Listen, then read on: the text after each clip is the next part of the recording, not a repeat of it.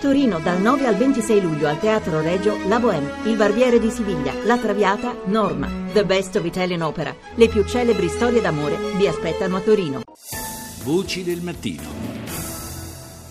Parliamo ora di Corea del Nord, lo facciamo con eh, l'esperto di questioni asiatiche Luca Labella. Buongiorno. Buongiorno. La Corea del Nord sta vivendo un eh, periodo molto difficile a causa di una prolungata siccità che inevitabilmente, inevitabilmente ha come conseguenza una eh, altrettanto marcata carestia, tanto eh, da aver reso necessario l'invio di aiuti di tipo umanitario da parte della Cina. Beh, dunque sì, innanzitutto questa notizia della siccità, la più grave degli ultimi cento anni, ci ci giunge da, per bocca degli organi di stampa ufficiali del nord e quindi queste dichiarazioni hanno suscitato immediatamente grande scetticismo. Mm. Detto questo, eh, lo sappiamo che per via del fenomeno meteorologico del Nigno eh, c'è stata una penuria di precipitazioni sul nord che ha colpito duramente le, le principali province produttrici di riso e quindi questo chiaramente è un campanello d'allarme eh, in un paese che dal 95 al 97 ha subito forse una delle più gravi carestie del XX secolo, con forse un milione di morti, e che in Corea del Nord si ricorda come l'ardua marcia. Quindi eh, sicuramente cioè, la situazione è grave, eh, come dice il World Food Program, che assiste già mh, qualcosa come il 10% della popolazione in Corea del Nord, la situazione sarà grave perché impatta già su una situazione che è grave oggi con un terzo dei bambini malnutriti e un quinto delle donne incinta malnutrite che danno alla luce bambini malnutriti, quindi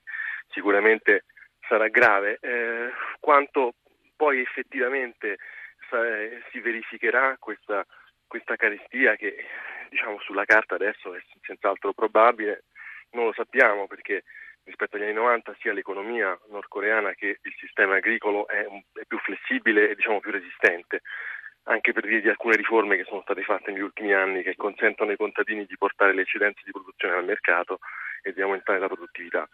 Detto questo, l'anno scorso qualcosa come 10 milioni di nordcoreani hanno avuto bisogno di assistenza alimentare e, come dire, storicamente sappiamo che Pyongyang è più brava a gestire programmi nucleari e balistici di quanto non lo sia a cibare la popolazione. Quindi effettivamente è, un, è, un, è una preoccupazione sì, forte. Anche, anche, perché insomma riversa buona parte del, del, proprio bilancio nelle spese militari, per cui insomma, questo certamente eh, non, non, aiuta. Tra l'altro eh, una, una, un fenomeno poco conosciuto in Occidente, perché noi siamo abituati a pensare alla Corea del Nord come un paese sostanzialmente sigillato, diciamo, o, o quasi.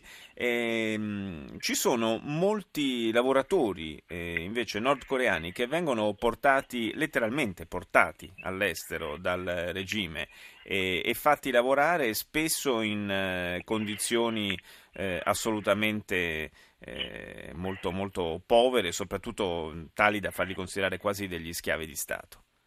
Beh sì, diciamo in effetti esportano, esportano lavoratori e questo è, succede già da, da parecchi anni, eh, sono gruppi selezionati ovviamente di operai, tecnici specializzati, manovalanza in generale che, eh, che, vanno all'estero a lavorare e le loro rimesse sono quasi interamente incamerate dal regime e, e questo è diventato uno dei canali più importanti di approvvigionamento di valuta pesante di, da, da, parte di Pyongyang che come sappiamo è soggetta a numerosi regimi di sanzioni che evidentemente ne restringono la libertà in questo senso ed è diventato una delle principali voci eh, del, per, per Pyongyang per, ottenere valuta pesante ed è per questo che eh, ci sono, sono stati sollevati numerosi campagni d'allarme sono circa, secondo il rapporteur dell'ONU, Marzuki da Rosman sarebbero 60.000, mm. divisi equamente fra Cina, Russia e Medio Oriente, secondo gli attivisti uh, di, di, al sud, uh, come NK Watch, sono più di 100.000 in 44 paesi, di cui 3.000 soltanto in Qatar e sono impiegati nella costruzione delle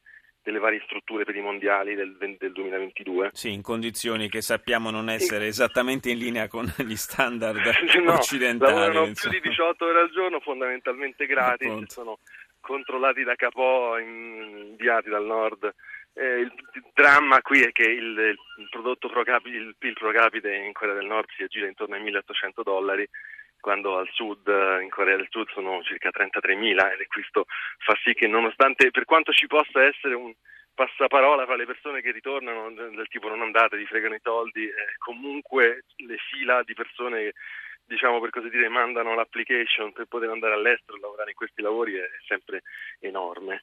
Quindi Grazie. diciamo che, che purtroppo questa è la situazione. Grazie, grazie a Luca Labella per essere stato con noi Grazie stamane. a voi.